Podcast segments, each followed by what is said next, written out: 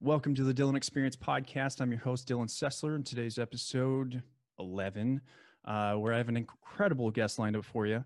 Uh, my guest was diagnosed psychotic 13 years ago, institutionalized, sedated, and medicated, in his own personal hell. He, he took his health into his own hands and learned to overcome psychosis, multiple TBIs, chronic illness, and depression by simply using meditation, I shouldn't say simply, but using meditation, movement, biohacking, and nutrition. His popular YouTube channel features loads of practical tools for people uh, so you can access them uh, and start your self healing abilities. Start learning about self healing abilities right now. Find the link in your in the description. Okay. My guest today is Nick Loffree. Nick, how are you? Pretty good. Thanks for having me on. Absolutely, man. It's good to see you. It's good to meet you. I, I, I found Nick on TikTok. So just just for for people and reference, I'm Nick. I'm, I know you're on TikTok. You're on uh, Instagram. You're on YouTube. I know you're big on bigger on YouTube, right? Yeah, YouTube's probably my best resource. Yeah. What, yeah. My my TikTok uh, overnight blew up into my most fall.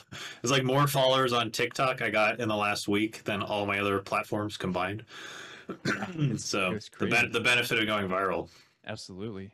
Yeah. Once yeah. you once you hit a video and it goes like you're you got followers for sure. Yeah. But Nick, tell me so tell me a little bit about yourself. Obviously we got we got a little bit of bio, but tell me what the bio doesn't tell me.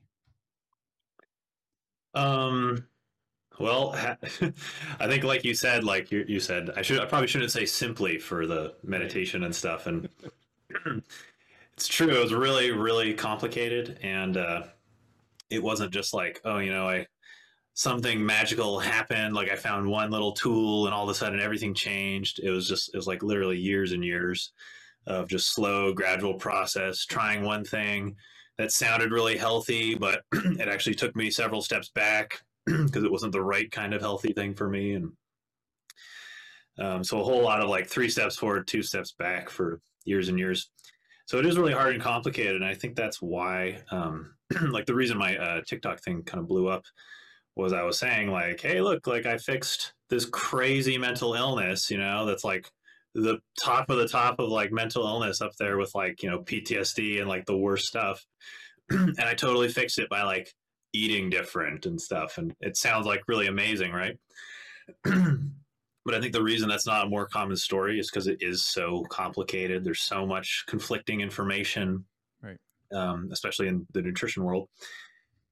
And uh, it's just so much simpler to just be like, oh, here's this expert, they're a psychiatrist, they told me to take this pill. It's so easy to take a pill, right? And right. maybe it makes like the bulk of the problem go away for a while, and but also maybe creates a whole bunch of other problems, but that aren't quite as bad compared to like the worst mental state you could possibly be in. It's like, all right, I'm maybe I'm fat and impotent now, but like at least I'm not like paranoid out of my mind all the time, you know? So right.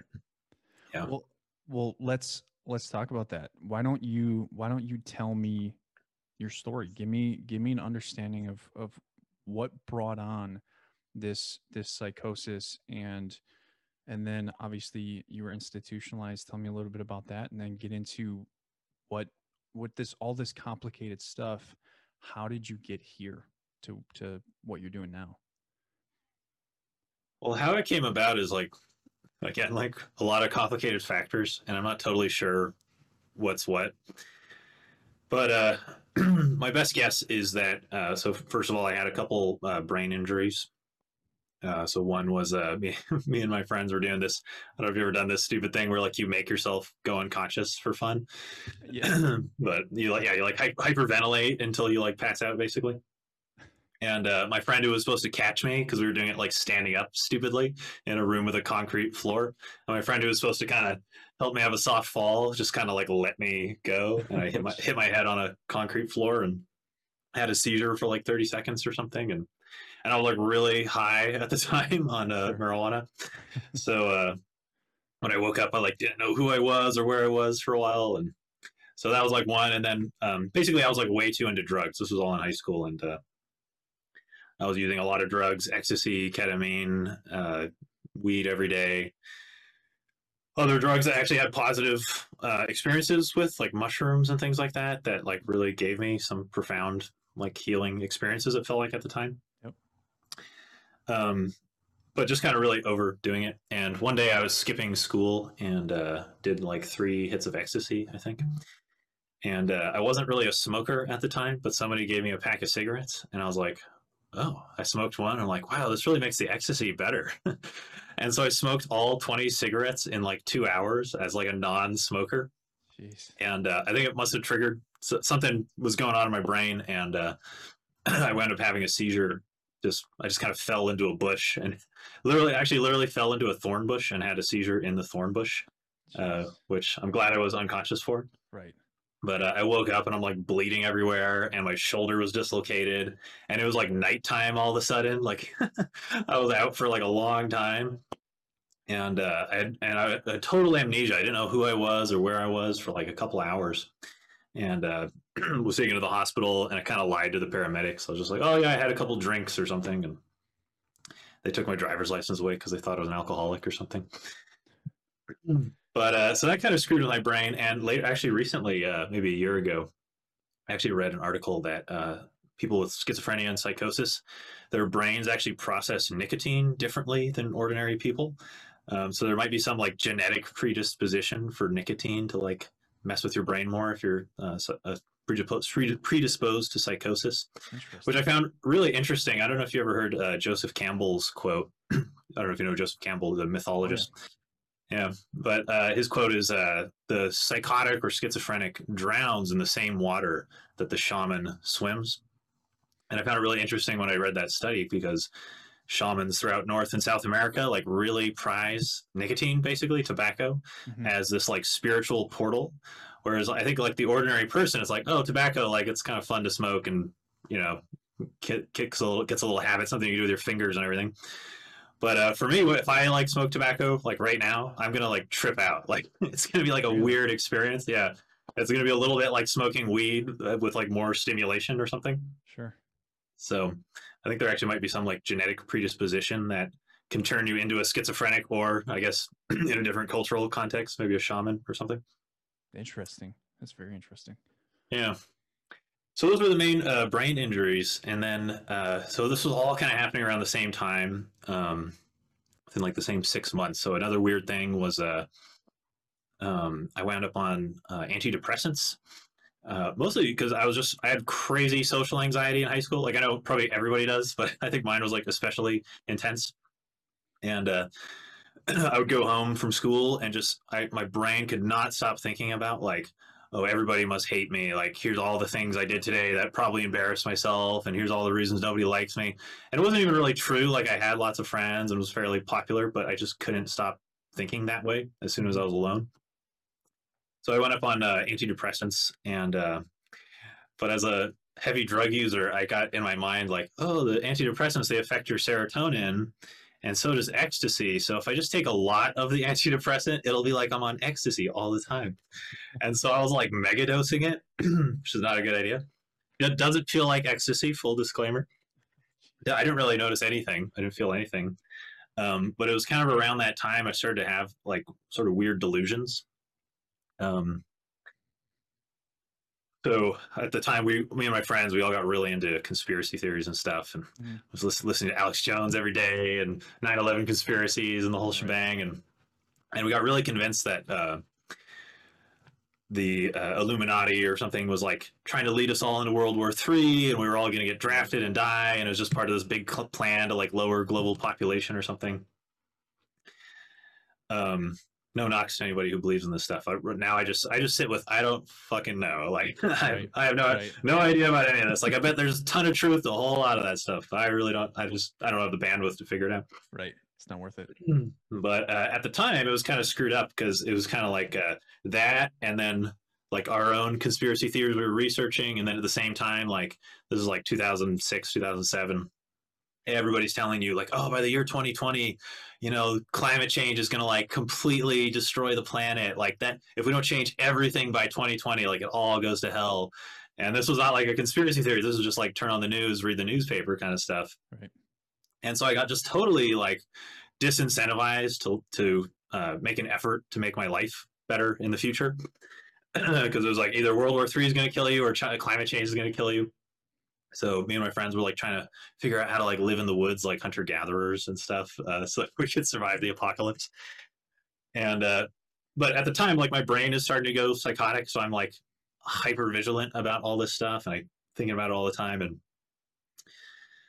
um, and I was basically kind of caught between these two things. Like, okay, should I try to do something about all this and like save civilization, or just figure out how to live in the woods and get the hell out of here? And uh, I decided to figure it out by uh, like running away from home for a little bit and trying to live in the woods and like see what that was actually like. And I did this like during the school year, so I like brought my backpack and all my school books and like toiletries so I could like shower in the river and like walk to school or something. And I didn't tell my parents I was planning to do this. I just kind of left, so they were freaking out. But uh, I didn't last more than two days. I wound up. Uh, I, I just I chose like the worst situation to try to give myself shelter. I like put a, a old crappy tarp like over a hammock in the trees, and I was like, oh, this will be like a tent, you know, but more outdoorsy. And the first thunderstorm that came through like just totally collapsed and broke my ha- my uh, uh, tarp, and all my clothes and food and everything just got totally soaked. And the, the land I was trying to camp on turned into like a foot and a half deep mud, and I'm just like up to my knees in mud, and everything I own is totally drenched. And I was just like, oh man. uh, what it but what it did for me was it made me just so grateful for like being in a advanced civilization with like a shower and a house and heating and everything and and it kind of I kind of got hit with this like huge compassion for people in like the third world and stuff mm-hmm. who like don't have all those things I'd taken for granted my whole life. Right. And I was like, okay, screw it. Even if you know the world might end, like I'm gonna commit myself to making the world a better place and trying to figure this out. When when was this? This was uh probably right probably like June 2006. It's like end end of the or maybe May or something. Gotcha. Yeah. So, uh, so I went back home and apologized to my parents and take a hot shower. and like, wow, showers are amazing. I can't believe this. and uh, was like, okay, I'm committed. How do I save the world? And but I was it was so hard on my mind because as soon as that like euphoria or inspiration wore off, it was like, wow, there's these huge problems. Like the Illuminati owns everything, and climate change is going to is like, how how am I going to convince myself to have enough confidence to try to do anything about any of this? And uh, at the time, I was getting really obsessed with The Doors, the band from the 60s, and Jim Morrison, which my parents should not have shown me his uh, biographical movie by Oliver Stone because it just really inspired me to do more LSD. but uh, I got really into it, and uh, he became kind of a, a, role model for me, which I, I hadn't had a role model in a long time. And uh, it hadn't even occurred to me that like a role model was something I wanted or needed, but that's what came up for me. And uh, one day I was on like a ketamine binge. So ketamine's like everybody calls it horse tranquilizers, but it's just generally like a tranquilizer they use in medical situations. But when you take it, it uh, it's kind of like being like as drunk as you could possibly be without getting alcohol poisoning. Um, so like it's very like dissociative and stuff. Mm-hmm. But what's interesting about it is it gets rid of fear. And so uh, they're actually using it medically now, um, experimentally, to see if you can get rid of phobias. So let's say you're like afraid of spiders, they'll like put a spider in your hand while you're on ketamine, and you'll be like, "Oh, a spider!" Like normally you'd be freaking out, but like your fear is just like totally gone. Interesting. And so they can like condition you to get rid of phobias. And so my phobia was like social embarrassment, and uh, and so I was like skipping school and doing ketamine. And then while I was on ketamine, I, was, I felt just totally invincible. Like all that uh, paranoia was like totally gone and I was like, oh, I should just go to school and like feel invincible, you know, and, and I just go to class like on ketamine and just have this like confidence I never had before. And uh, so while I'm going through this, I'm like, man, it'd be great if I could just make this last, you know, have this total confidence. And I'm like, how could I convince myself to like feel like this all the time? And uh, I was wearing like my shirt with like Jim Morrison on it, and I was looking in the mirror and I was starting to like hallucinate that like my face kind of looked like his or something and uh, I was like, wait, what if I was Jim Morrison in a past life, you know? And I just started thinking of the ways that we were similar, and I was like, wow, maybe I like some personality from the past life like came through, and now like if I convinced myself that I was him in a past life and he was like became all big and famous and everything, then maybe I'll have the confidence to pursue doing something big and uh, really believing I can do it. And whether or not it's true, at least I'll be confident enough and believe it to actually try. And so, like in this like moment on ketamine, I just totally convinced myself like Jim Morrison was my past life. That gives me every every reason to feel confident in every situation I could possibly be in. And uh, the weird thing was it like kind of stuck, so that like went away, and uh, it really did improve my social confidence.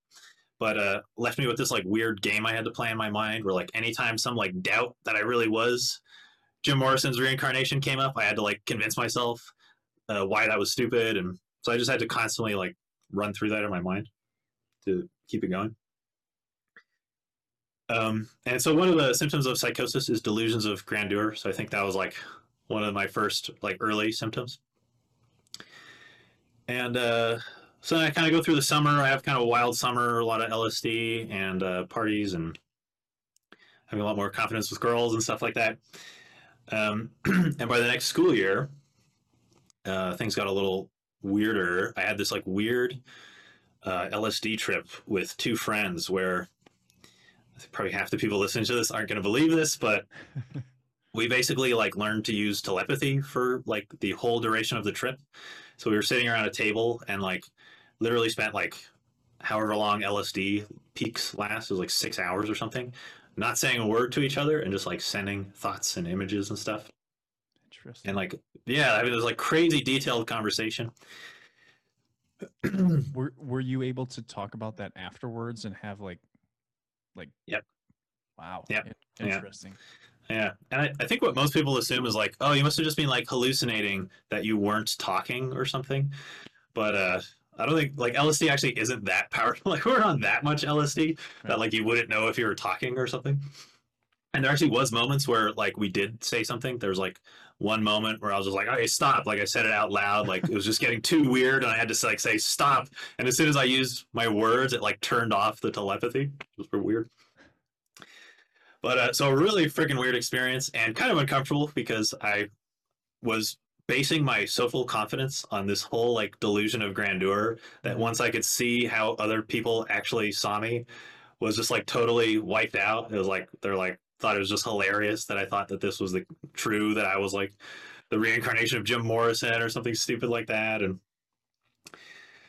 um so it was a very uncomfortable situation for me. Uh, telepathy is kind of weird because uh like you can't like hide much. It's like you can't be like, oh, I'd like to select this thought and only let you see that. It was kind of like, oh, here's my thought, but then here's kind of what's playing in the background at the same time. It's like you can't really like hide things. So all kinds of like weird, embarrassing stuff was like going around, and it was pretty. It was pretty uncomfortable situation. Um, and I basically came out of that and kind of like immediately forgot about how uncomfortable it was and started just adding it to my delusion of grandeur. Like, oh, now I'm the reincarnation of Jim Morrison, sent here by, you know, uh, aliens in another dimension to like save the planet from the Illuminati, and I'm a psychic, you know, and it just like added another layer to this whole uh, ethos I was trying to create for myself. And I was like bragging to girls, I'm like, I'm like, yeah, I'm like, I'm like a psychic and stuff. And, but I couldn't really do it without the uh, LSD apparently. But I like started to convince myself that I could, and uh, basically wound up eventually having uh, so convinced myself that like I was a psychic that I started to get kind of paranoid about it. so I'd be like high on marijuana, and uh, marijuana can tend to create a lot of paranoia. and so I remember like sitting around my friends, were like in the woods or something, and like some deer came by, and I was like, "Whoa, what if I like could talk to a deer. Like if I'm psychic and you don't need language to speak, like maybe I could talk to this deer. And I start like trying to send my thoughts to the deer. But then this like paranoid thought hits me like, wait, what if I'm when I'm trying to send my thoughts to the deer, all my friends next to me are also getting that broadcast? And then I was like, wait, what if like you can't control the broadcast? What if just like anything you think at any time, like I've like broken something in my brain by like overusing it. And now like at any moment my thoughts can broadcast to anybody around me and then I was getting all paranoid. Like looking at my friends out of the corner of my eye, like, are they hearing this thought? Are they hearing that thought? Are they hearing this thought?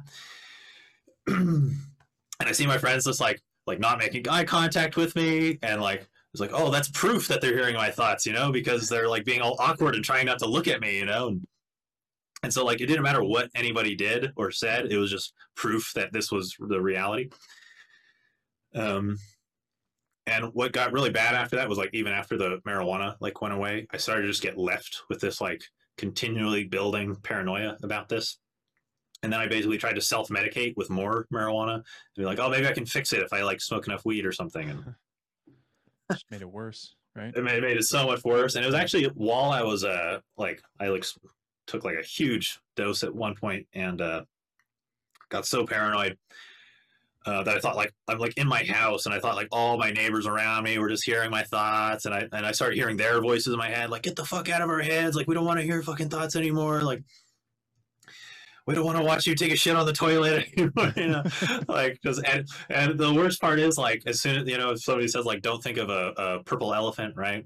And then as soon, as soon as they say don't think about it, that's all you think about? So it's like okay people can hear my thoughts. So don't think of anything like embarrassing or or don't think of anything like mean that would hurt this person's feel and it's like suddenly all you could think of was all this negative stuff. And so uh yeah so while i'm there like being I was really really high and uh, really really paranoid. Actually it hit me like wait am i schizophrenic?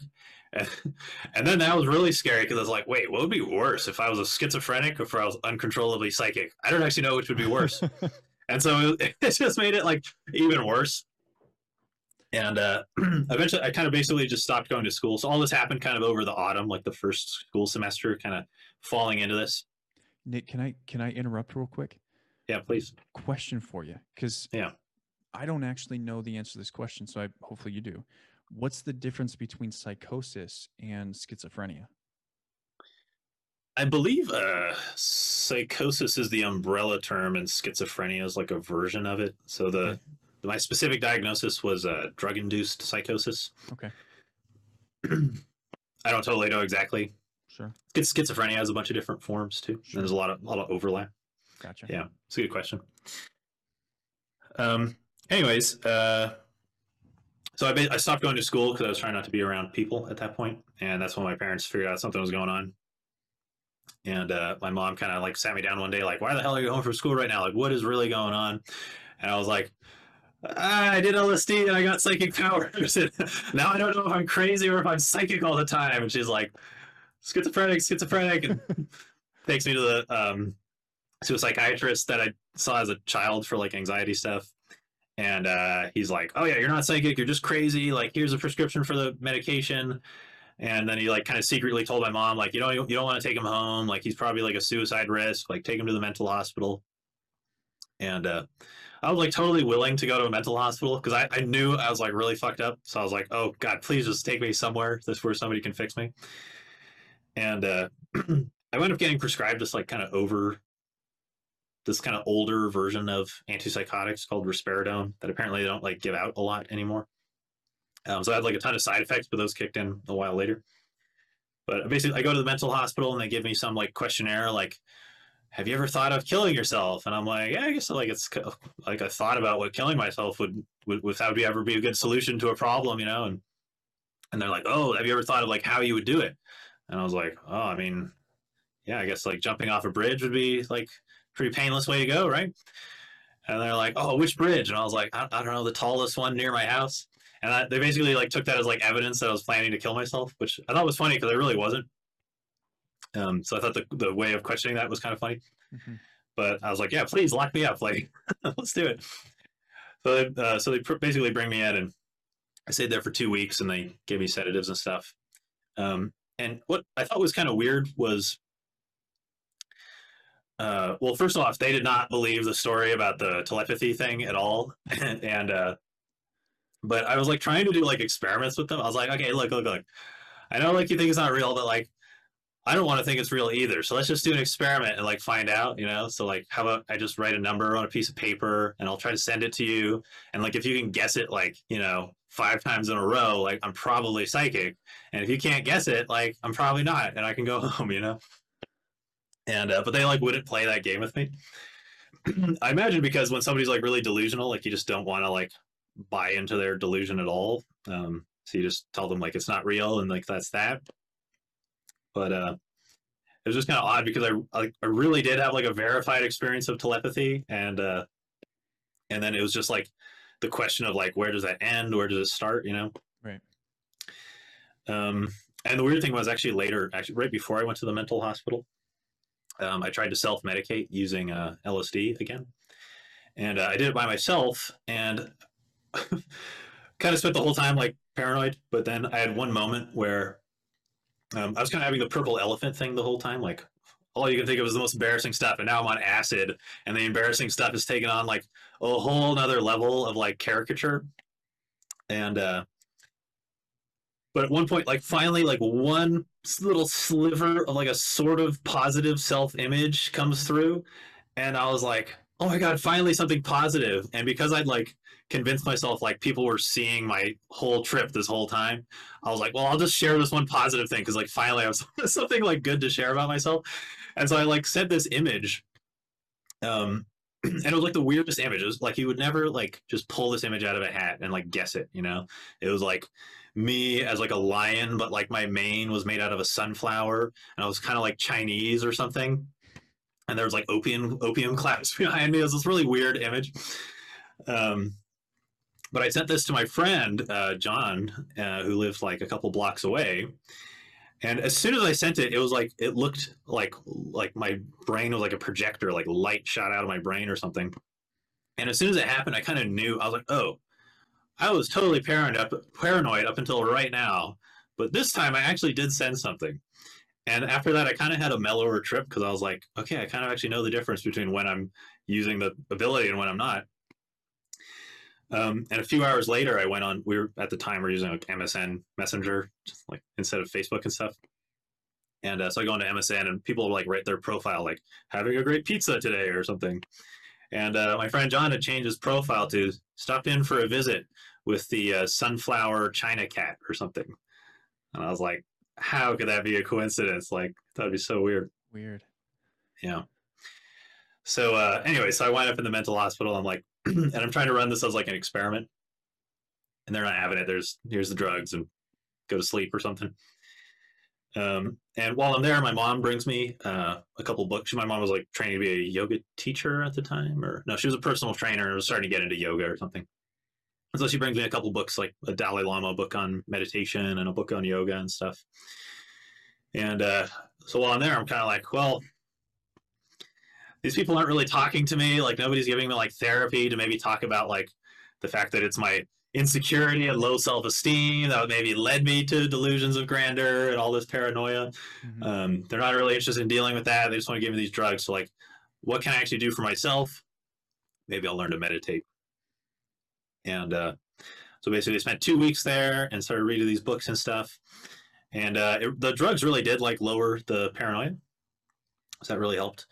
Um, and then I went home because I, I was starting to feel like I was doing better, and so they let me out. And uh, basically got home, and a friend of mine uh, came and visited, and he was like really into Buddhism and things like that. And he finally ran the experiment with me. He's like, "Well, let's just try it. Like, just try to send me your thoughts." And he, he built a lot of trust with me. He's like, "Yeah, you know, I'm like a really devout Buddhist. Like, one of the rules is no lying. So I swear to God, I won't lie to you." And so I, I tried as hard as I could to like send him something, and he was just like, "Nothing's coming through, man. I don't know what you're talking about."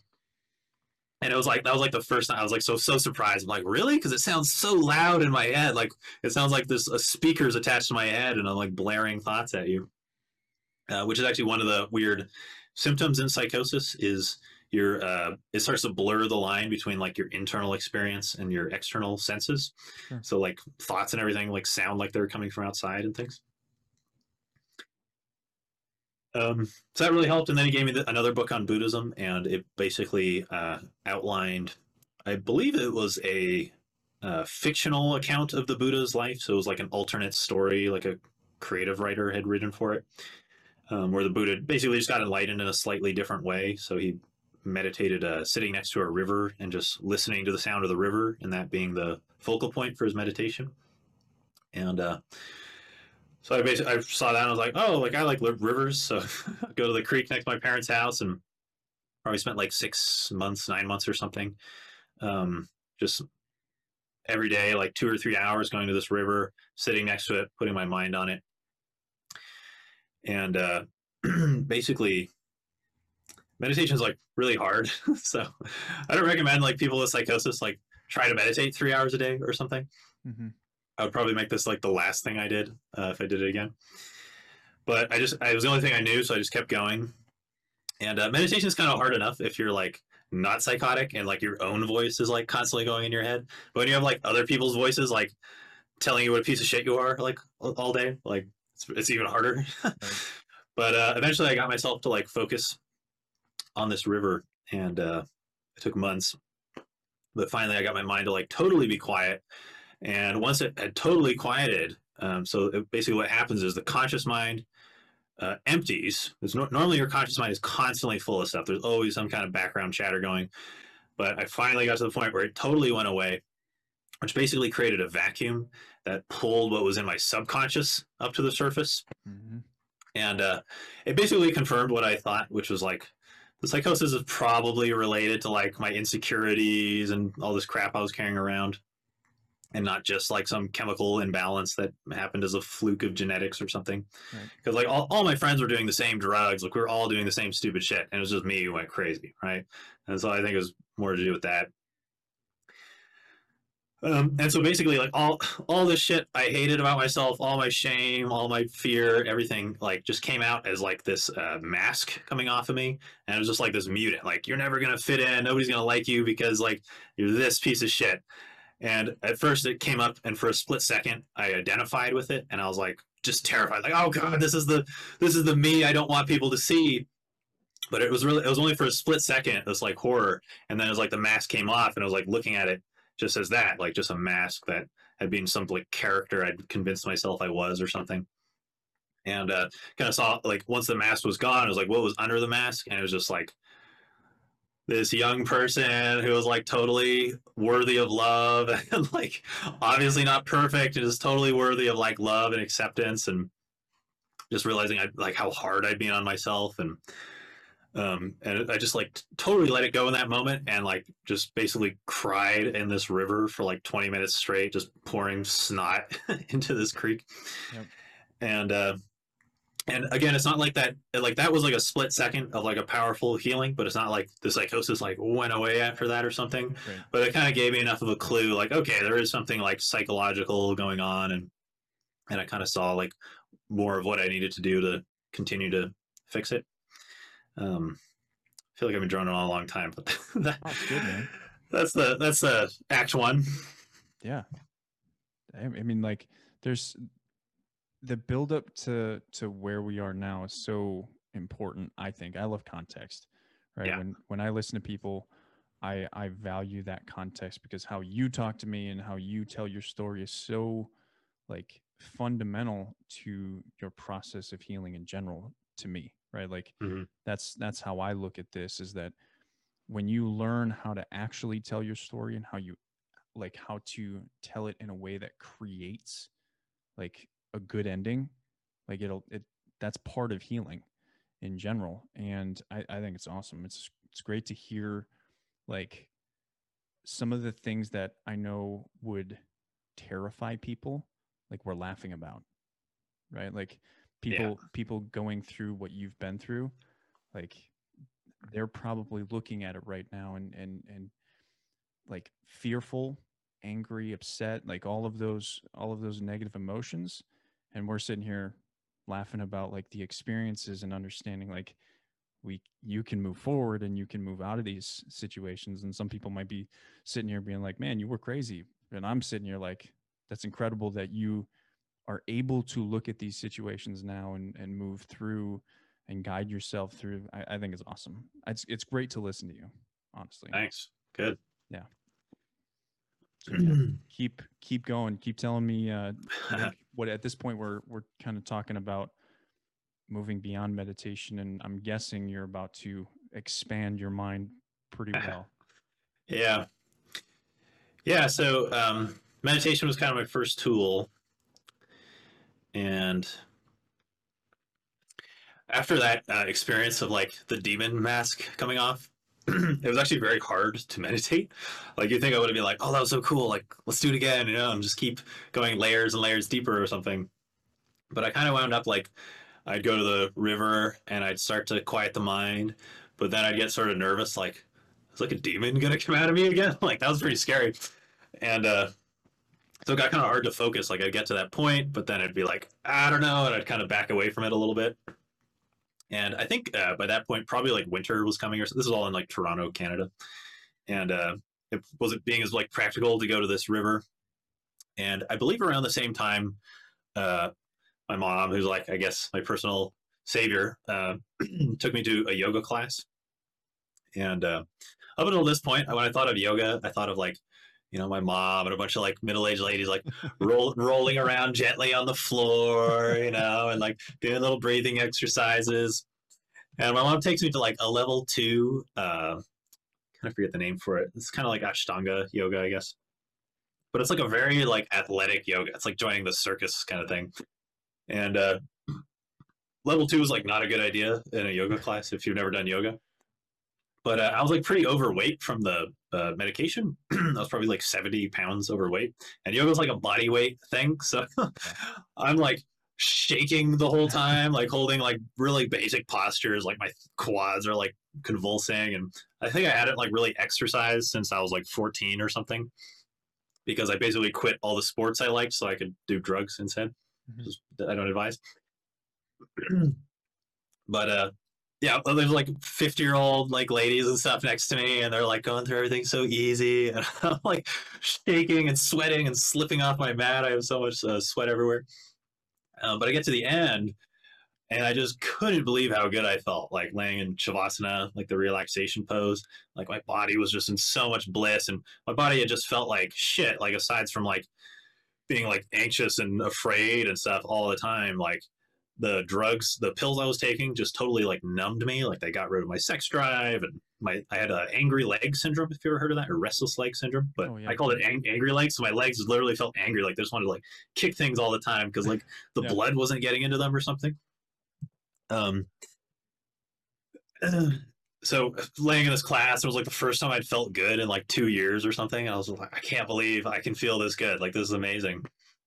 Um, and I, I laughed and I could like really feel like intuitively how like all that sweating and everything had really like detoxed me, mm-hmm. and my mind just felt so clear. And I was, so I was just basically like instantly hooked and basically switched from like meditation more to that like physical practice. um, and what I kind of really liked about it was like the meditation like really did take like eight months of hard work every day to get like one day of benefit for me at the time like nowadays i kind of know like how to meditate in a way like i get the benefit right away sure. but at the time this like kind of militaristic like i'm going to focus my mind on this thing focus focus focus focus focus like did not produce any benefit in the short run until like it created like an exorcism basically yeah.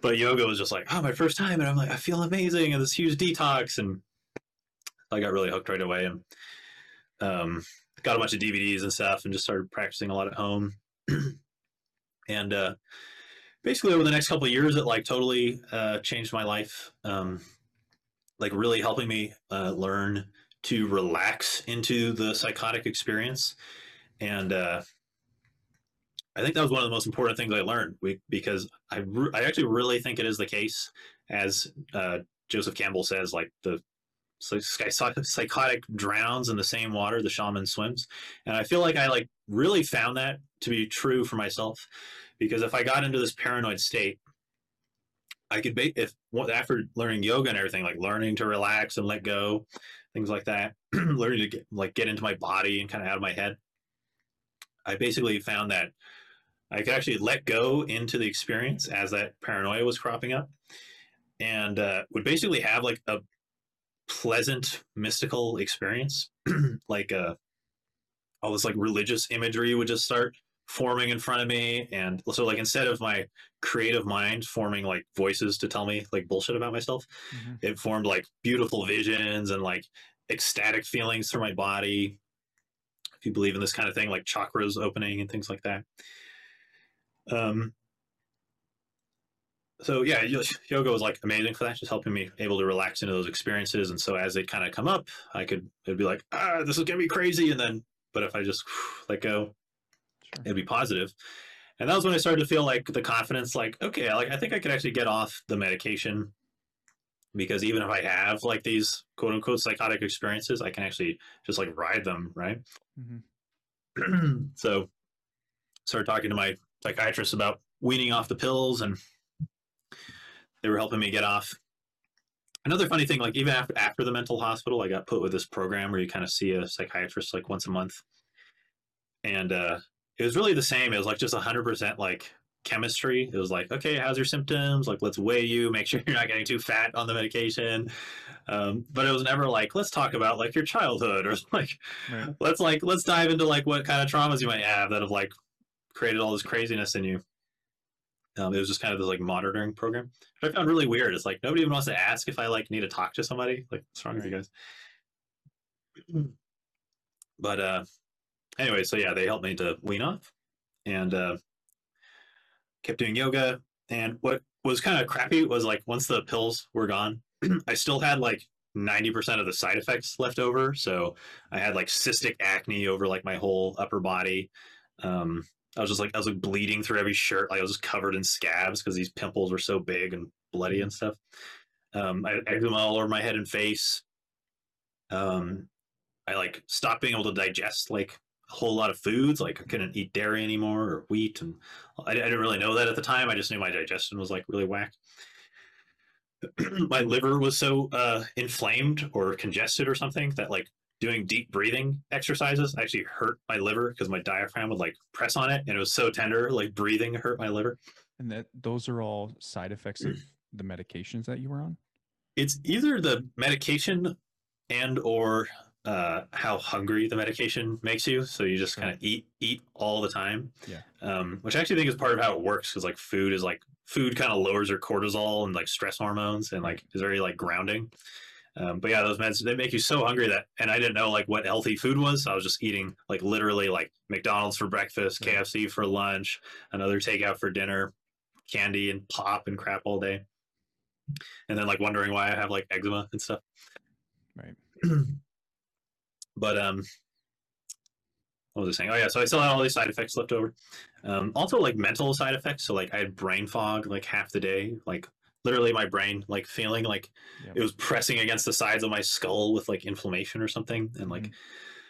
basically couldn't think straight but also couldn't think broadly it was very weird it was like once i got stuck on thinking about something i'll just be like incredibly like angry and narrow minded for like long long periods of time and like it's just like my head was just stuck or something um the only thing that really went away was uh the weight gain like i kind of dropped the weight as soon as the pills went away but uh, a lot of like sexual problems, like just not, you know, having great sexual libido and things like that. Uh, kind of got a little better, but like stayed to quite quite an extent. So uh, I'm still like doing yoga at the time, and I'm like, I really believe in like yoga is like this healing thing, but like obviously something else needs to shift because I'm still like so sick. Mm-hmm. And I think at the time, like I reconnected with an old friend who was like, just like, oh, you should try like the alkaline diet or something. And I was like, what the heck's the alkaline diet and why would that matter? And it like hadn't occurred to me until that moment, like four years after the psychosis, that like the food you eat might have like some relationship to how healthy or unhealthy you are. Right. Which is like so weird. Like my mom was like a personal trainer and stuff, and this never occurred to me. But um yeah, so I looked up this alkaline diet and there's all this like like raw vegetables and stuff like that. And I was making all these like green smoothies and stuff. And uh I was like really militant about it. like everything I ever tried to fix myself. I was always like, I'm going all the fucking way. Like we're doing this, you know. so I got like that with like raw alkaline foods, and I don't think it made anything better. It seems like it was just incredibly hard to digest. It's like eating grass all day or something. Right. Um, probably helped some stuff, but definitely wasn't good for me because I had like really compromised digestion. So I tried that for a while, and then because I was into the yoga world, like everybody's talking about, oh, vegetarianism, like that's like the way to go. It's like you know better, you know, you gotta you're not supposed to eat cows and stuff, and so then I got into vegetarianism for a while, and again, didn't really seem to make anything better, but I was like militant about it. And I'm like trying to tell everyone I know, like, you got to be a vegan. It's the best diet. It's the best for you. Even though I'm seeing like zero benefits from it, I'm like telling everyone else it's the best diet and they have to do it. Um, yeah. And so around that time, uh, this was like 2012 or something.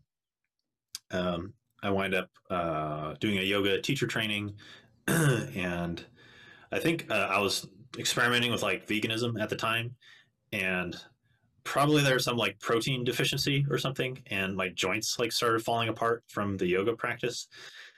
Um, and I basically got to the point where like I basically couldn't do yoga without being in like immense pain in like all my tendons and everything. Like every all the connective tissues were just overstretched and stuff. And uh, kind of had to take a break from yoga. And around the same, same time, I was like, uh, my job, I was like cleaning a gym or something. And there was like an acupuncturist slash martial arts teacher who worked there. And he thought I would like this thing called Qigong, which was spelled with a Q. And I thought it was Qigong, but it's Qigong. And uh, so he sent me like a little YouTube video of this teacher named Lee Holden, who like lives out in California.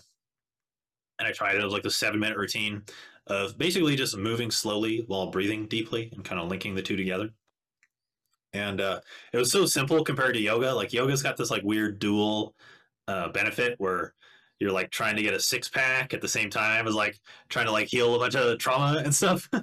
and that was like really motivating to like get you to do it. It's like, oh yeah, I'm gonna get like ripped while I get enlightened, you know. Um, but eventually it like took a toll on my body. I guess I think probably combined with the vegan diet didn't work super well for me.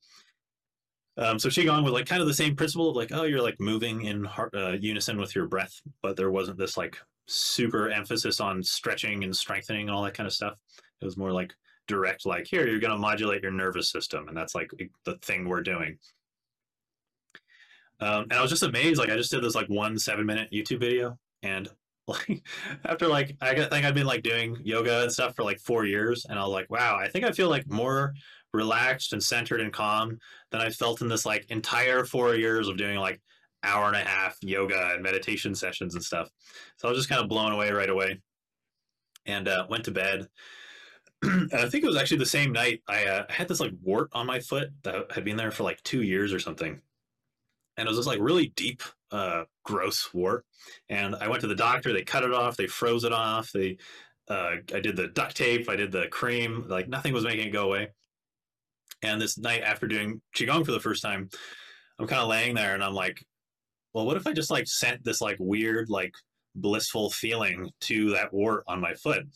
And so I just kind of like kept bringing my attention to my foot and like directed this thing we call chi, which is basically just like your feeling in your body. It's kind of a mm-hmm. weird term. You basically like just kept directing it to my foot until my foot was like buzzing with this like blissful feeling. And I woke up the next morning and this wart that was like half an inch deep into the ball of my foot and like an inch or two across was like not only gone, but so gone that it looked like it had never been there. It was like totally brand new skin on my foot and I was just like, oh my god, like how did that happen? Years later, uh, reading the work by this guy, um, Dr. Andrew Weil, Andrew Weil, Andrew Weil, kind of popular in the health space. He basically says, uh, like warts are like one of the top illnesses that are most likely to go away from mind-body interventions, like using placebo or awareness or things like that to make them go away. Interesting. Yeah, I have no idea why. But uh, so, I, so as you can imagine, I was like pretty hooked on qigong right away, and ordered all this guy Lee Holden, all his DVDs and stuff. Started teaching myself, and um, got also got kind of hooked because it's like qigong comes from Taoism, which is this philosophy, Chinese philosophy that's all about like harmony with nature and things like that. Yep. And I'd always been like a big nature freak, and I wanted to be Steve Irwin when I was a kid, and uh, catch, catch catch snakes on TV for a living. so I got really into that part, and. Uh, eventually got like an appointment with Lee uh, on Skype, and he basically like taught me some like personalized qigong to uh, largely deal with just like how like sensitive I was to others and their perceptions and things like that. And taught me like really this weird thing where like you're doing the qigong and you build uh, what we call the wei qi or guardian energy, which is it's kind of like the same idea as your aura. It just sounds cooler. Guardian energy, you know, sure. yeah. sounds less new agey. but uh, I was doing this with him over Skype, and the weird thing about practicing with like a true qigong master is like you feel like way more chi when you're doing it with them. So we're doing, and this is like over Skype. We're like on opposite sides of the continent, and uh, he helps me do these exercises, put the qi in your uh, chi field, and then this weird one where you like hold your hands against it, like you're holding, hugging a big ball against your chest, and you like squeeze on the chi field. And basically, it felt like there was like a magnet between my chest and my hands, where this like um, like if you had two north magnets and you try to push them together, right. but they like push each other apart. I could like literally feel that around my body. And it just started to feel like I was just like encased in this field that would just kind of keep me protected, which normally sounds like a placebo y kind of thing. But the weird part was like after I wasn't practicing live with this guy on Skype and started doing this on my own, I didn't feel this thing at all.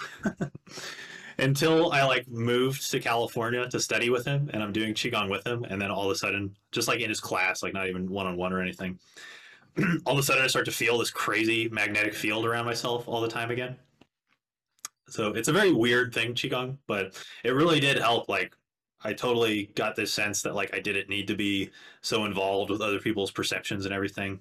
Maybe there's some kind of placebo aspect to that, but I found it very helpful. So I decided to try to become a Qigong teacher and uh, packed up my stuff and moved to Santa Cruz, California in 2014 to uh, learn Qigong with this guy. And my plan was just to like, you know, get a job as like a doing landscaping or some crap and that I'd already, that I was already doing in Toronto. Uh, which isn't very super great for your chi to like do manual labor all day because you, you, you, lose you, you use up a lot of your chi and you don't have a lot for your qigong. Right. But uh, that was my plan: just go to California, get whatever work I could, and just study with this guy. Um, but I really lucked out because when I moved there, his assistant was moving to New York like a week later, and he I was like, "Oh, you want to be my assistant? And you, I'll just you can kind of like uh, intern with me and learn qigong." And wow.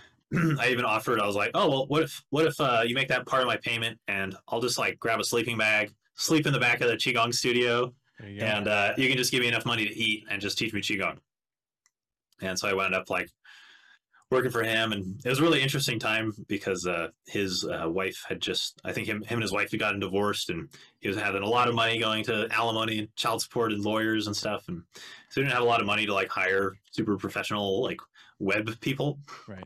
Um, but here was this like 24 four year old kid who's like reasonably, you know, good with social media and stuff like that. And I was just like, yeah, I can do anything. And but basically uh, taught myself like how to do film and things like that. And uh, started helping him uh, convert his business more to online because up till then he'd been on PBS. He was like the famous like sure. PBS qigong guy, and all the like old ladies at home doing qigong with him on TV. Um, but PBS was kind of closing down their like fitness programs, so he was trying to go online. So I spent like uh, three and a half years uh, helping him with that and following him around. He was also an acupuncturist, so I was following him around in the clinic, and he was teaching me body work and stuff like that. And kind of one of the most amazing experiences of my life. And uh, at the same time, I kept uh, learning about nutrition and got into other, tried all kinds of other diets like paleo and keto and all those kind of things, and kind of found like the the double edged sword to kind of most of them. Um, but kind of slowly over time was healing. A big part of it was uh, working with some Chinese herbalists who really helped me with the, the skin and brain stuff. And but I spent a lot of time researching for myself stuff and uh, yeah, I guess after three and a half years working for him, I I like really like the psychosis stuff was so in the past, and I was really just dealing with uh, just some some just some lingering side effects from medication and bad diet and everything I'd done for years before that. So I felt like I'd been I was like mostly recovered, like almost to the point of being as healthy as like an ordinary person, which was like about as good as I was hoping for. And so uh, at the time, I've, I'd been trying to uh, make money teaching Qigong, but like nowhere was interested because uh, they didn't know what it was or why anybody would pay for it. But finally, this like really like primo retreat center opened up in the mountains around Santa Cruz, and their whole they were like you know it was like uh, mindfulness and yoga and all that kind of stuff, but like with like crazy like multi-million dollar buildings like all modern with like waterfalls everywhere. So mm-hmm. that like google and twitter and all those silicon valley people would run their retreats and everything there. So they were opening up and uh, i happened to open the newspaper on the day of their job fair. And uh, i was like looking for movement teachers. And i was like whoa that that doesn't just say yoga. Let me let me go see what the if they want something more than a yoga teacher. And they were stoked to have some qigong, so they hired me. And uh, once they were on my resume, like all the other yoga studios that had said no up until that point were all of a sudden like, "Oh my god, you teach at the Multiversity! Like, come teach here. I don't know what qigong is, but come do it." And yeah. uh, basically overnight, like within a month, I went from zero qigong classes a week to like a dozen qigong classes a week, getting paid. And yep. I really quickly had to find a replacement for myself to work for my teacher. And uh, I guess it's been like four, five years, four years since then, or something and uh, just been doing that full time. Uh, mostly keeping my nutrition stuff to myself because it has seemed like such a esoteric thing. and there's been several times where, like, for instance, when I was vegan or keto, where I got some like initial benefits that then kind of turned into kind of more side effects than benefits. Sure. But because of those initial benefits, I became like a zealot, like immediately, like, oh, I tried this new diet and it was like the best thing. And obviously, this is what's the optimal diet for human functioning. You know, right. I was I was just trying to tell everybody to do it. So I kind of like slowed down a little after a couple of those experiences, and I was like, okay, well, diet seems kind of very personal, and I feel like it's going to take me a while to be able to know what to tell anybody that will not just produce more negative than positive. Right. so I really focused on qigong because that was like a really simple thing for me, like to help people. And uh, eventually, the pandemic hit, and I switched everything over to YouTube mostly, mm-hmm. and uh, was just amazed. Like uh, once the, the, YouTube started growing, all the weird things in the comments that people were like, "Oh my god, this helped my diverticulitis. Oh my god, this helped my bipolar. This helped like all just like the craziest things. Like I'm not constipated anymore thanks to qigong." And I'm like, "It does that?" Like, yeah, it's so, great. Yeah. So yeah, uh, yeah. I spent the last year working on YouTube. Just started my uh, first qigong teacher training, which has been all online. So I've been training other people to teach it, which has been a lot of fun. And uh, then recently dove into TikTok to see what was going on there, and, uh, and accidentally accidentally had enormous success. So, yep. Yeah.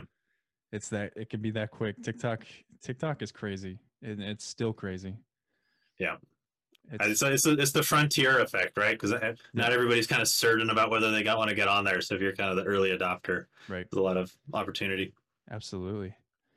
Well, I mean, it it it's exactly where I found you, right? Like I saw yeah. your, I saw your video that's still blowing up right now. I think it, what it's over a half million right now, half million views. Yeah, it's like five hundred twenty thousand. Yeah, and it's yeah, it'll keep going. I think you know i've i've had quite a few videos do that and they'll like three weeks later you'll you'll see recycling and it'll go up another hundred thousand or something like that it's so crazy Weird. um but here's here's a couple questions that i have well, I'll, I'll just start with sure. one at a time but with you know in that story you you were talking about how these mental institutions and the people working with them and working with you mm-hmm. never really addressed any of the problems per se. They addressed the results of the problems, which were mm-hmm. the obvious psychosis and and the I guess the almost the aesthetic problems is that they had to manage you. But yeah, was there at any point, any time where they went into your past and talked about these things that you've ever that you've been through? No, I think as soon as they would hear me say like, oh yeah, I had this experience where I used telepathy. There was like, well, no point in talking to him about his past or something, because obviously he just has a bunch of like imaginary memories or something.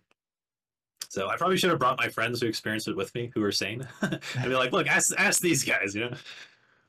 well, you should obviously start a podcast with them because they sound awesome. they are interesting dudes. Actually, one of them's like a philosophy major now, so for sure that would that would be interesting. Well, what what are your thoughts on on let's like modern day the modern day understanding of mental health what are your thoughts on it? How do you feel about it? I think uh, it's overall there's like a very cynical outlook that mental health problems are like just like kind of everything medicine has been where it's kind of all goes back to the genetics. It's like oh you had a genetic predisposition to be this or that and maybe you had some experience that triggered it but now that it's here like let's not worry about like healing your past trauma or like fixing your fast food diet or anything like that or just managing your stress a little bit.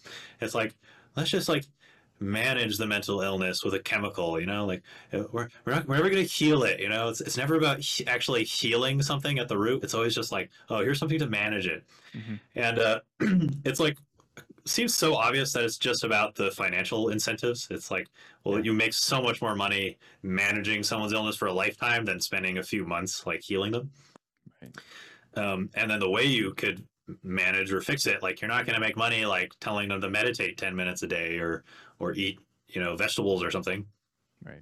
you're going to make money on a on a chemical that you invented that you can patent right i'm sure this isn't news to anybody but it's kind of a huge uh, problem with the industry it seems like So what what does healing what is healing to you? Like how would you I mean obviously we can define it here, but like for you and for what you've seen in in your lifetime, what does healing really look like to you? And it can be subjective. I don't it doesn't have to be an objective thing. yeah um well we can get into some real gray areas with healing. Um i'm a big fan of uh East, eastern philosophy and the sort of buddhist idea is that like the basic human nature like it's a sickness to begin with right? Like the whole process of be- buddhism is like healing from human nature. Absolutely. so like to go from like mental illness to what we would consider normal would be like going from very sick to just kind of sick in like buddhist terms Right. so it's not like you get to some point where like all of a sudden like oh you don't have like you never get angry and you never you're never afraid you're never anxious you never like suffer from you know cognitive biases and delusions that make you think about things in a unproductive way like everybody's going to have that even if you're like healed quote unquote right Right. but there's definitely like gradations of like how uh like sick you can be right so you know when i posted that video uh i think a lot of people i got a lot of not a lot but like maybe 10% of the comments were like kind of angry like oh you're telling people to like get off their medication or something and i was like well i can see why you'd interpret it that way but that really wasn't what i was trying to say but people one of the most uh com- commented on comments people like arguing with each other over one comment Yep. was somebody who was like uh yeah that's not how mental illness works it's a chemical imbalance you know Yeah. like you can, that's like saying you can fix diabetes with tai chi. And i was like can you fix diabetes with tai chi? Wait no but the point is like everything about our experience is technically mediated by chemistry right? Like it doesn't matter if you're the buddha becoming enlightened. Like you shifted your brain chemistry with meditation right? You probably released a bunch of dmt or something and you've dissolved all boundaries between phenomena. Or um, if you're having an orgasm like chemical change. You didn't have the orgasm because you took a pill that directly changed your brain chemistry. Right. it happened because you had an experience right? When you eat food right your food literally becomes your brain and your brain chemistry. So it's not like any of this stuff is like separate from brain chemistry Right. and taking specific like neurochemical pills is the only way to change your brain chemistry right?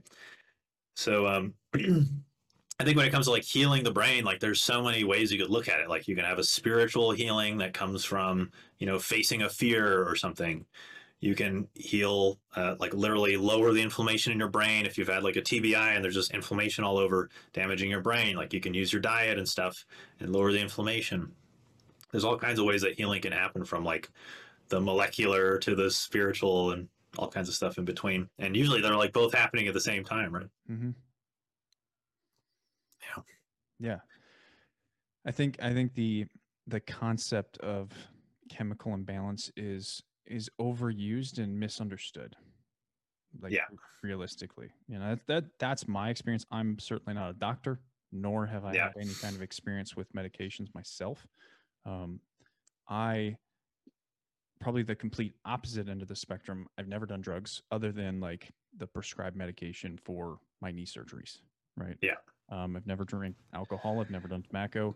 Wow. Just never done that stuff, right? Like I had a father that committed suicide at six years old, and he was all of those things. Wow. So that was a pretty powerful experience to say, "Hey, Dylan, you probably shouldn't do those things. You don't want Yeah. to end up like that." So that's where where my my experience lies. Now, I work with a lot of people that have gone through, you know, addictions, and like the people people tell me all the time, like you know, mental illness is a chemical imbalance. So, you know, but what does that even mean?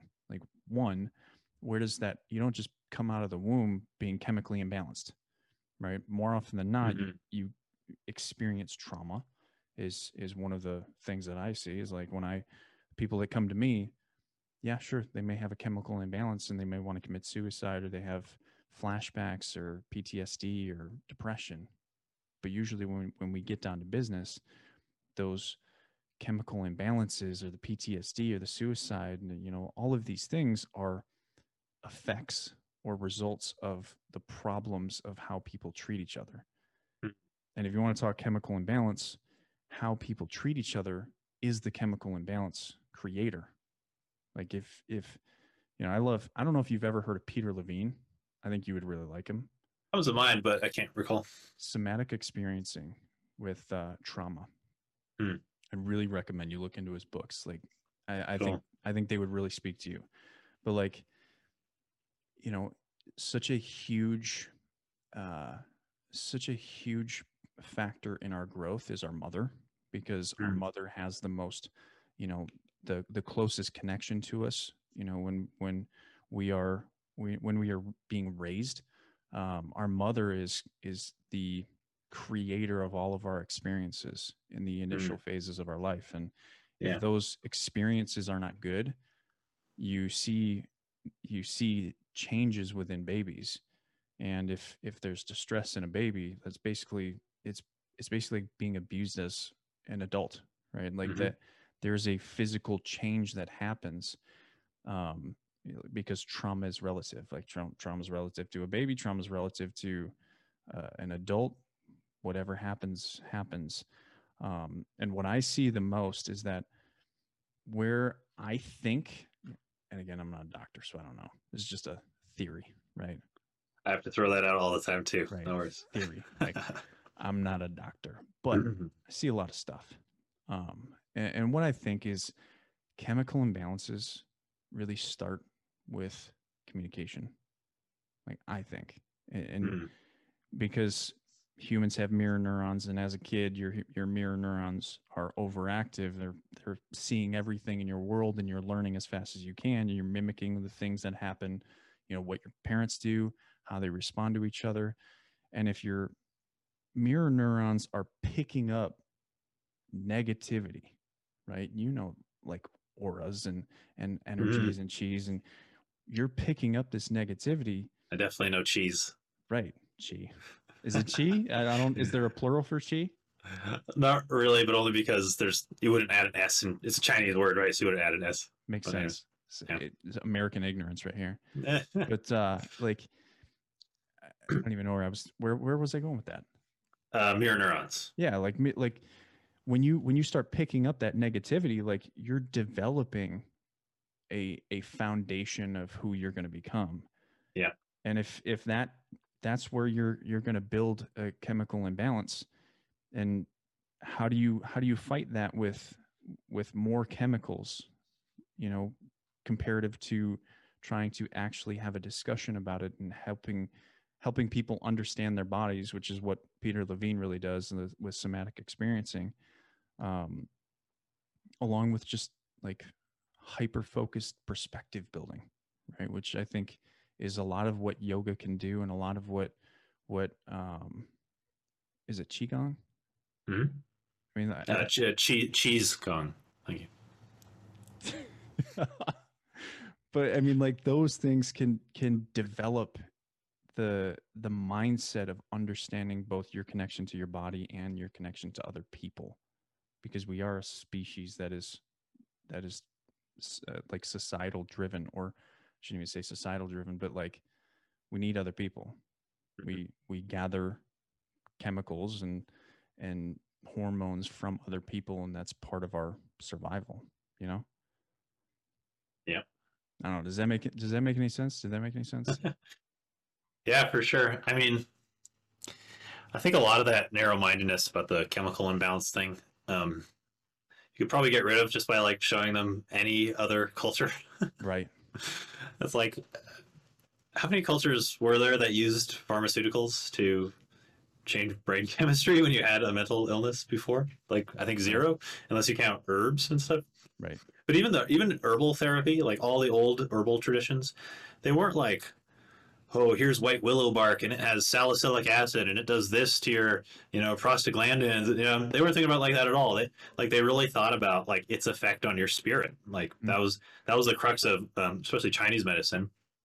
Like they would say, like the best doctor doesn't work on the body; they work on the spirit.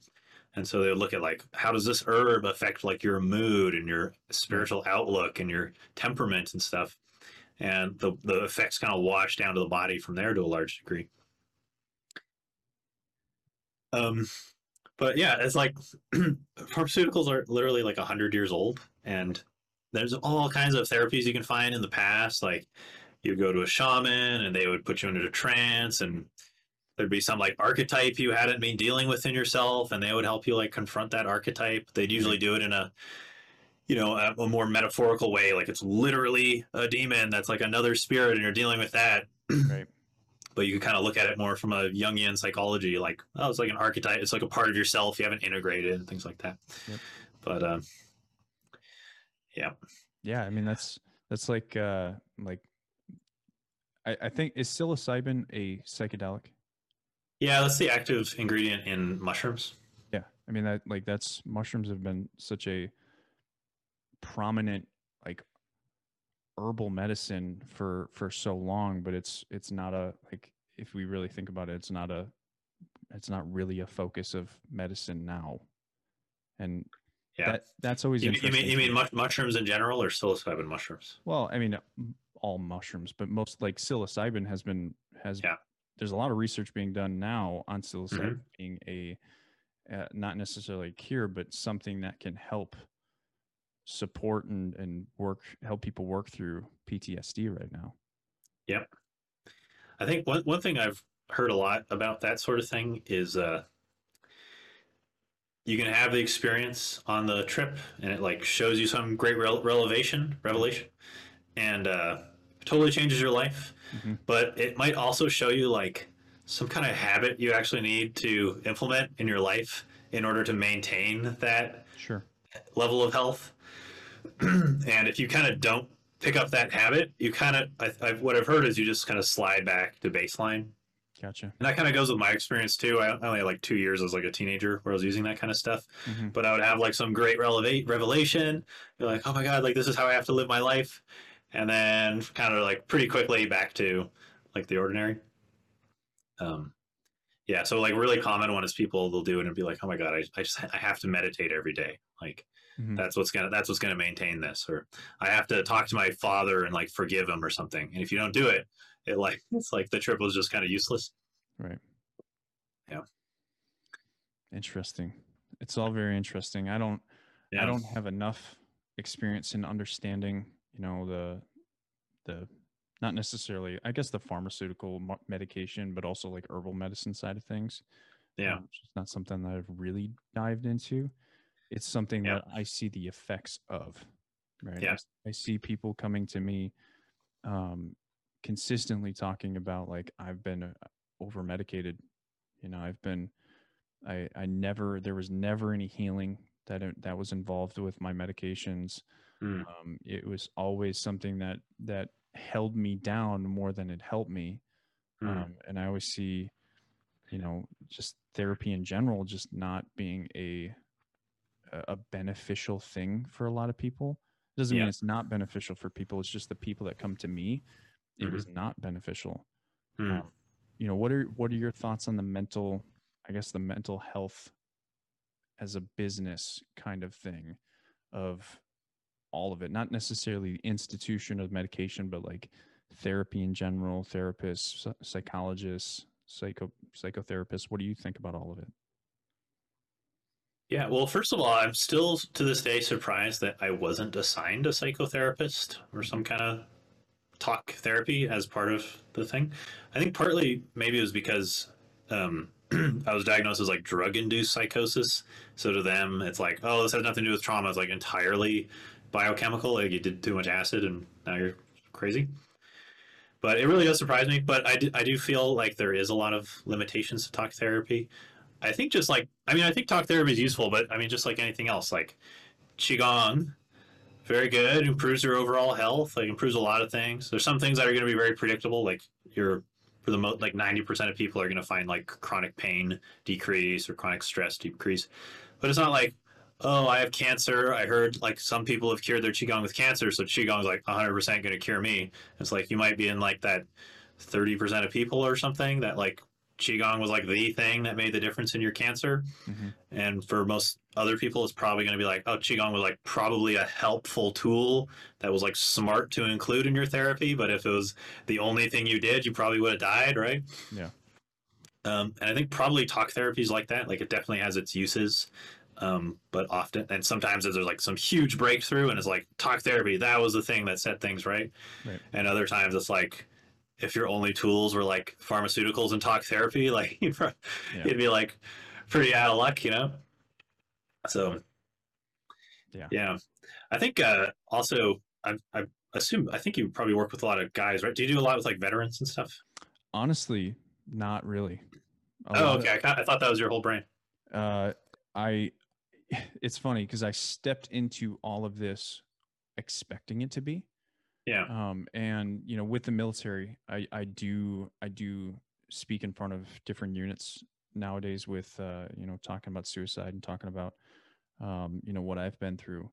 But my my personal business, um, my mental health coaching is probably 85 to 90% females oh wow it's it's mostly women who have been through some kind of domestic violence Mm. um, or even childhood experiences that were you know that were traumatic um, you know a, a- a lot of what i've seen has been uh, sexual in nature and it's you know it's completely different than what i expected to to see but Yeah. yeah that's that's where i'm at that's i i see far more women than i do men That's really interesting. I wonder if part of that is maybe because of your military background, like you you represent like a masculine figure, but that masculinity with like a softness and compassion that Right. maybe if if they'd had like really negative experiences with males, like it's Yeah. like, oh my god, a healthy male figure, you know, like right you're not a pansy, but you're not like, right you know, a brute either. absolutely That's really interesting. That's that kind of modulates what I was going to say. I was going to say like probably there's like a big gap in uh, the like mental health world where like if you're a male with like mental health problems, you're like here's your female psychiatrist and your female therapist, and you're supposed to tell them about like your sexual problems and Right. like stuff like that. And it's like um, that's probably very useful in some situations. Maybe in the opposite case where like maybe they've had very negative experiences with some like horrible mother or something, and now there's like a good female role model or something. But I feel like there's like a lot of need for the other way around. Yeah. And I, I think this is maybe especially true for males where like males like desperately need male role models and like male mentor figures. absolutely And when I look back at like me in high school, it's like, oh my god, if I had just had a mentor, I feel like that would have solved like 95% of my problems. Like, right well i mean like look at look at how um i mean look at social media right now like people like jordan peterson and david goggins and you know Jocko. Jocko, Gary Yeah. Vaynerchuk, right? Like these, each of them in their own way is is a mentor to these guys. Um, Yeah. It's what's interesting to me is is like how people are being shown these guys, right? Like I have Yeah. I have nothing again like I, nothing against like David Goggins and Jocko. Like they're they're awesome guys, but they're both like Navy SEALs. Like hmm. they're both on the literal pinnacle of, Yeah. of like warrior mindset guys. Like Yeah. 99% of the guys out there are not going to become Jocko and David Goggins. I shouldn't even say 99%. It's more like 99.9%. Yeah. you know? And it's not exactly an effective way of looking at your life. Like all of these guys follow these two and and they're so focused on becoming like I got to wake up at 4 a.m. and and just be a hammer, right? Like yeah. maybe you're not a hammer. Like Yeah. maybe you're more like a scythe or a uh, like I don't know a, shovel. Like you've got to Yeah. find like I think I think what what the world really kind of needs is Mhm. is guys to step outside of this this masculine box that they think they have to be in Mm. and and step in like I've got to be a warrior, I've got to be a U.S. Navy SEAL or a or or special forces or a ranger or something like that. I've got to have this Yeah. hard mindset. I think you have to have something that is capable of being hard. But you Mm. also have to have the opposing opposite, like Yeah. softness and Yeah. ability to respect people's boundaries. Exactly, yin and yang. Like Yeah. it's, it's simple. Like you have to be able to play both worlds because you're not just going to talk Yeah. to Jocko and David Goggins all day. Like Yeah. You're going to talk to women. How do you talk to women? Because that's Yeah, that's a gotta- pretty big societal problem right now. Yeah. You know, and that's that. Like I think we need more guys like you and me need to be stepping out on social media and saying like you don't have to be like David and you don't have to be like Jocko. They're great guys. There's nothing wrong with them. They speak a great message. Mhm. But not all of their message is going to apply to Yeah. how you live your life. It's just No. like a, med- a medicine, right? Like medicine in the correct dose for the correct person, right? Very Yep. effective. But you give it to someone else and it's like poison for them, right? Right. Um, so like if you thought about it in Chinese medicine, they would say like, you know, if you have excess yang, right, you're so in your masculine, active, disciplined, vigilant self that you ignored your yin, right? Then giving like an herb or something that increases the yang further is going to be poison, obviously hmm and you obviously need something to strengthen your yin, your ability to just soften, relax, listen, receive, things like that. Right. So I definitely think they're a medicine for a lot of guys. I found them helpful at times. You know, that Right. sometimes they're the exact right message I need to hear, and Absolutely. sometimes it's like, I don't know if more push-ups are going to get me where Right. I'm trying to go. You know, so. But we actually have a, a saying in uh, qigong. I'm going to butcher this because this won't be word for word, but basically, like it's like you you, you need the hard to attain the soft. Yes. like um because a lot of people they get into uh, taoism which is where qigong comes from and they immediately gravitate to the like oh it's the art of effortless power and you become like water you go with the flow you're soft. There's not even like really like a lot of rules of morality in taoism. It's sort of like oh if you just cultivate a good heart like morality is just going to spontaneously come out of you you're like you don't need rules or a code to live by right and those are all like super beautiful ideas but like just because like you read them in like the Tao Te Ching, like the Taoist text once, like doesn't mean you're gonna like immediately be able to like express them in your life in any profound way. right. So like the way you get there is gonna take like some discipline, right? You're gonna have to train your qigong, train your meditation, like actually learn to use softness in a way that helps you to be more effective. And they say, uh, I think, uh, yeah, they say uh, t- when you have a beginner student, you say, "Oh, we're going to take your iron bar and grind it into a fine needle." You know, we're like, we're going to put you through this process of this grind. we're just going to train this thing like over and over again until you're the fine needle, and it's like at that point, like the yang transforms into yin, right? Right. So you always need both, I think. Yeah, absolutely. And I like uh, Jocko's book is and well, Jocko's book is in my top 10 books. Like on my website, it's one of my top 10 books. Oh, nice. I think it's I think it's an incredible book, you know, and I think Jocko's perspective is incredible. But But you, you, you see, looking at people implementing it, they like kind of it's not everything. they, they don't they don't take it with a grain of salt. They just take it all the way.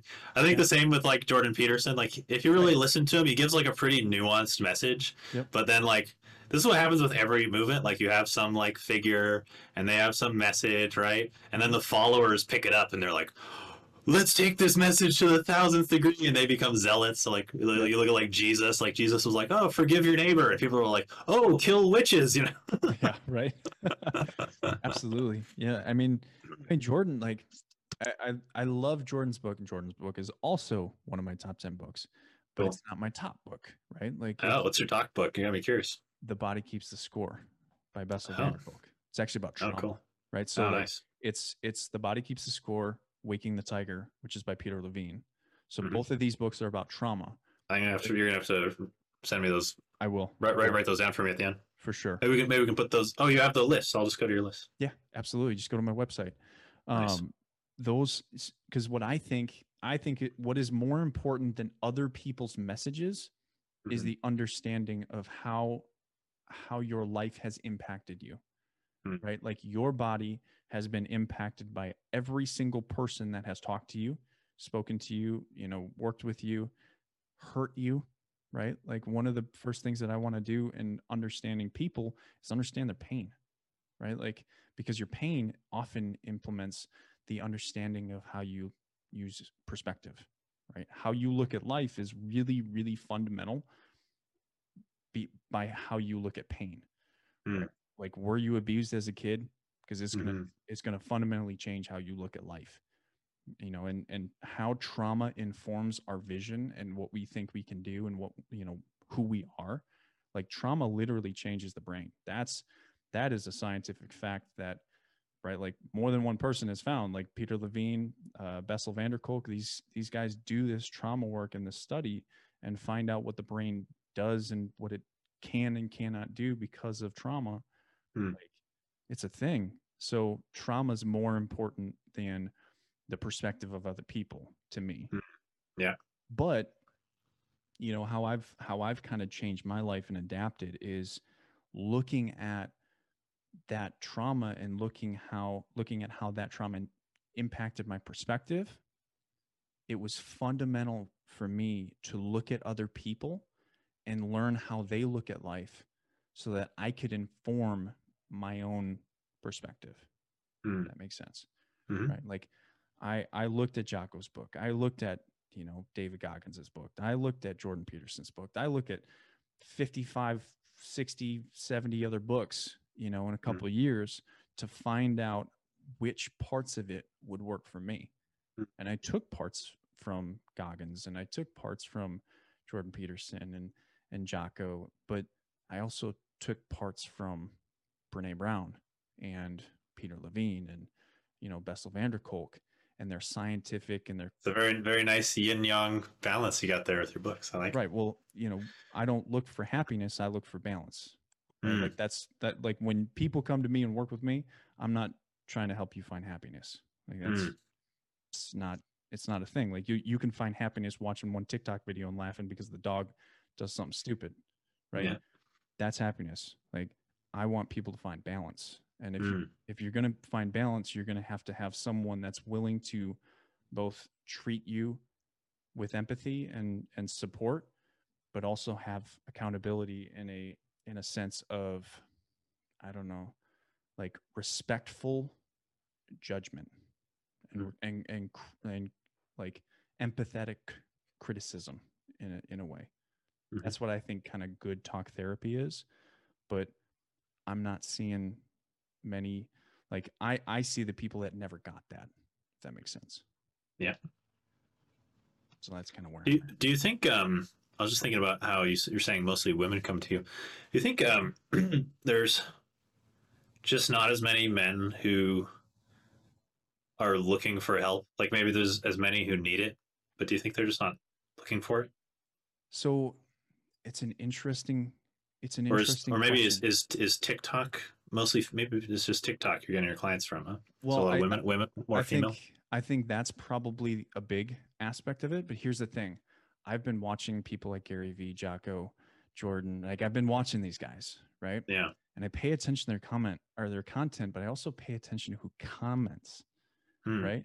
And when Yeah. you watch like guys like Gary Vee, right? Mhm. Gary Vee has huge followings of guys that are like, I, I want to be Gary Vee you Hmm. know and and you've got jordan peterson like jordan peterson has literally made a movement for men right Yeah. like that wasn't his intention but that's Yeah. what he got like he Yeah. he is like a like the like the hero for for young guys because he talks about you know how young guys are are being kind of like abused or, or mistreated and and not supported Hmm. so these guys are looking for it but they're not they're not looking for it like maybe the traditional uh like if you look at if you, if you look at social media Mm-hmm. like you've got a guy and you got a girl right Mhm.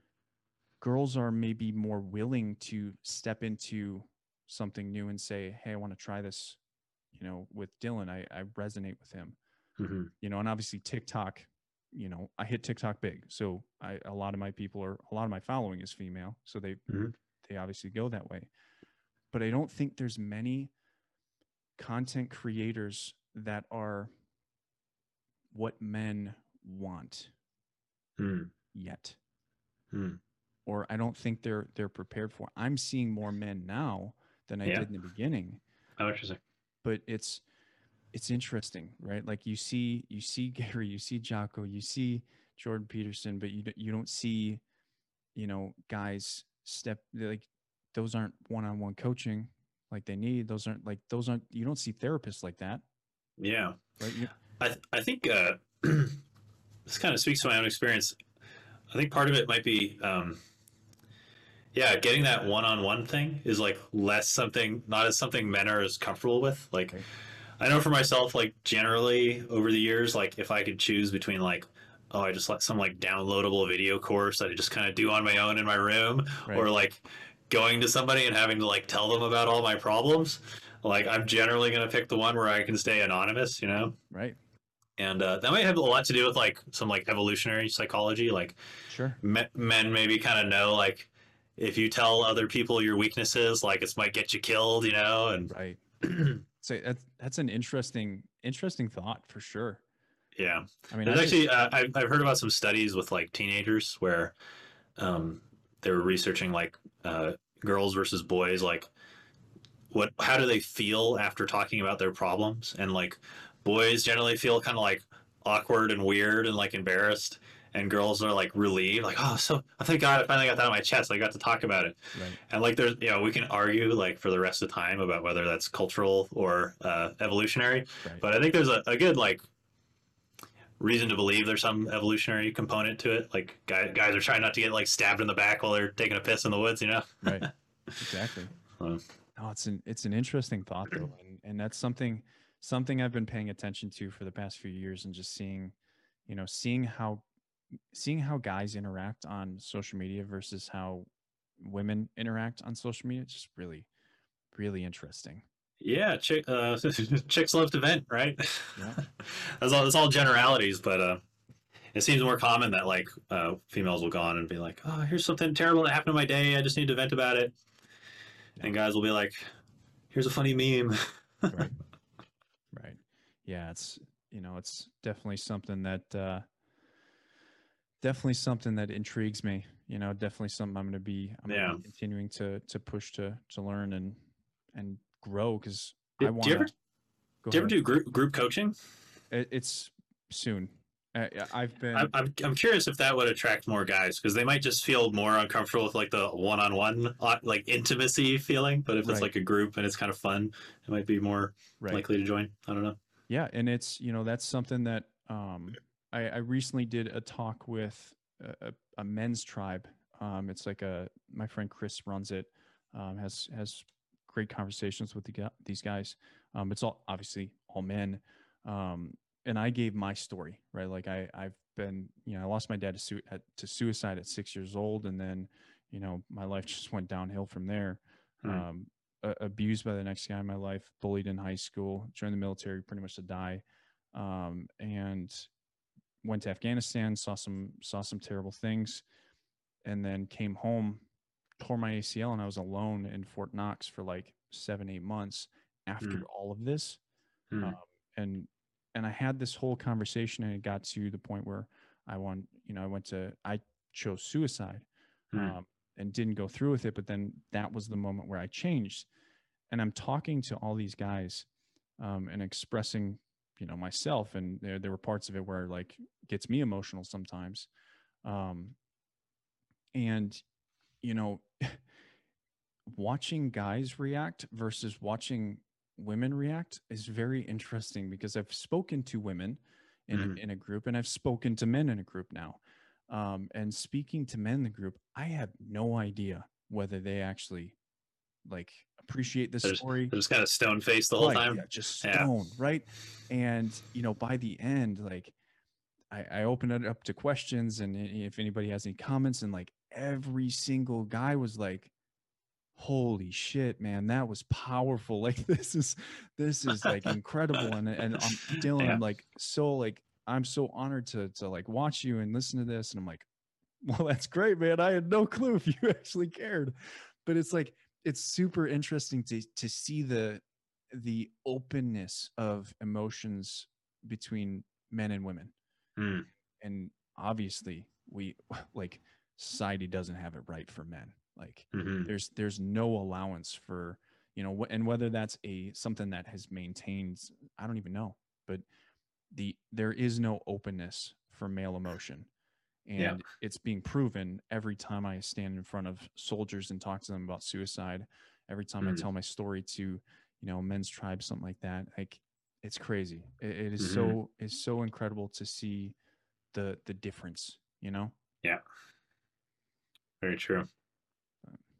Yeah, I've seen. Uh, yeah, I I actually teach uh, with a uh, company we run called uh, Resiliency First, sure and we run retreats for like first responders um, who are either have PTSD or trying to prevent it. Um, mostly, we've done like fire departments. We've also had police and military and stuff. hmm And uh, I've kind of had like the same experience. Like I'm teaching them qigong. I I start with some like speech on like what I've been through and how qigong helped me and what qigong is. And okay, let's do some qigong. And and uh, kind of the whole time, I was like, I have no idea if this is like going over well at all. You know, it's like this group of like sturdy firefighters that are just Right. kind of staring at me. And but then at the end, it's yeah, same same deal. Like like 70% of them come up to me, look me in the eye, shake my hand, thank me, tell me how cool it was or how much they got out of it or something they appreciated about my story or they asked for my YouTube channel. Yep. Uh, but you couldn't tell like the rest of the time. right Um, but they actually turned out to be like the, my favorite group I ever teach because uh, normally it's like if I teach a new group of people, they're all like, "Oh, that was like fun," and they just like bail. But this group, like, that is like so I don't know some like honor culture or something that they're like, "No, you go up and you thank the," and they all come shake my hand firmly and stuff. yeah for So sure they're really fun. But uh, I did notice like the one thing that seems to uh, work really well is using humor because Yep. it really like yeah humor just like totally breaks the like awkwardness of like oh we're talking about like really personal shit here so Yep. I just like he's throwing enough jokes to kind of like keep it a little light once in a while and yeah, that they can definitely men can express laughter for sure if not uh, crying and stuff so Right, for sure. That's definitely something. You know, I'm I've been in the infantry for 13 years now, and like we have some dark humor, and I'm able to Oh, yeah. I'm able to work with that a little bit with, especially with uh, um, you know, my military speeches and, and talking to talking to soldiers. But yeah, it's it's always interesting, and but it's when you when you get to the end, it's that's when you really realize just how much you've really impacted people and and it's Yeah. a it's a beautiful thing it's a beautiful thing to see Yeah. but uh yeah, yeah well here's nick before before we end i've got to end i've got i've got a meeting coming up actually Sure. um before we end if there was a message you could leave the world what would it be This is gonna sound this is gonna sound funny, but if you're trying to heal your brain, stop eating vegetable oils. Canola oil, safflower oil, sunflower oil, cottonseed oil, soy oil, corn oil. These are super cheap, crappy industrial oils that we used to use in the 1930s to make uh, household paint products because they oxidize so quickly at room temperature that they turn from a liquid to a solid. and uh, eventually they figured out how to make them cheaper with petroleum and to make paint with petroleum instead of these oils and the farmers and everything making these seeds had to figure out some other way to sell them and so they marketed them as a healthy alternative to butter and lard and other kind of animal based uh, fats at the time and that's basically when we started this like kind of myth that uh, vegetable oil will like make you skinny and healthy and stuff like that and uh, I think it's the worst thing we ever did for our brains. And I can't think of anything I did on my healing journey that made my brain, made a bigger boost in how my brain recovered than cutting that stuff out of my diet. So replacing those seed oils with uh, coconut oil, butter, clarified butter called ghee is a really good one to cook with, sure uh, olive oil, avocado oil. Um, there's a ton of debate, uh, like everything in the nutrition world. There's a crap ton of debate on this, but I this is this is one I'll stand firmly by. Um, and they put it in everything, so it's actually really hard to get out of your diet. Because you go to a restaurant, that's the cheapest oil. That's what usually what they're cooking in. You buy packaged foods. That oil is so indigestible, bacteria doesn't want to eat it, so they use it as a preservative for like bread and crackers and stuff.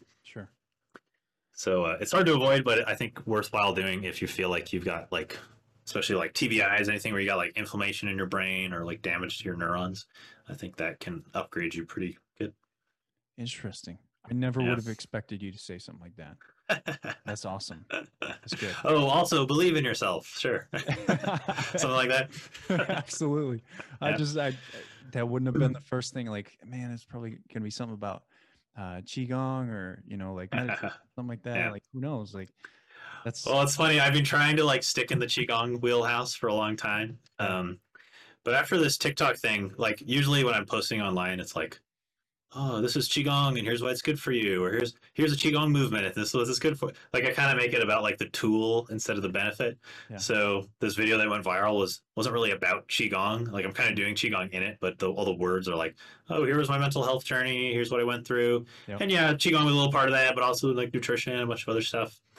And like I got so many questions like what do you eat? What do you eat? What do you eat? And I'm like, okay, maybe it's time to like stop the imposter syndrome and actually say what I think about nutrition because it was like at least half the picture um, on my journey. So I think probably important to get some of that out there.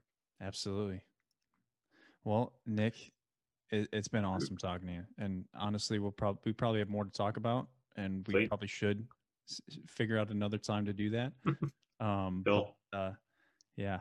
Is there is there anything else that you want to f- finish out with? Anything? Any last words you want to say? Uh, no, this was super fun. I'm really stoked, and uh, yeah, I hope to do this again soon. Absolutely, man. All right. Well, uh, let well, thank you for joining us on this week's episode. Don't mind my uh, my word throw up there. Uh, it's been an absolute pleasure, and uh, join me next week on the Dylan Experience, where we'll be talking about something that involves things I don't even know. But thank you.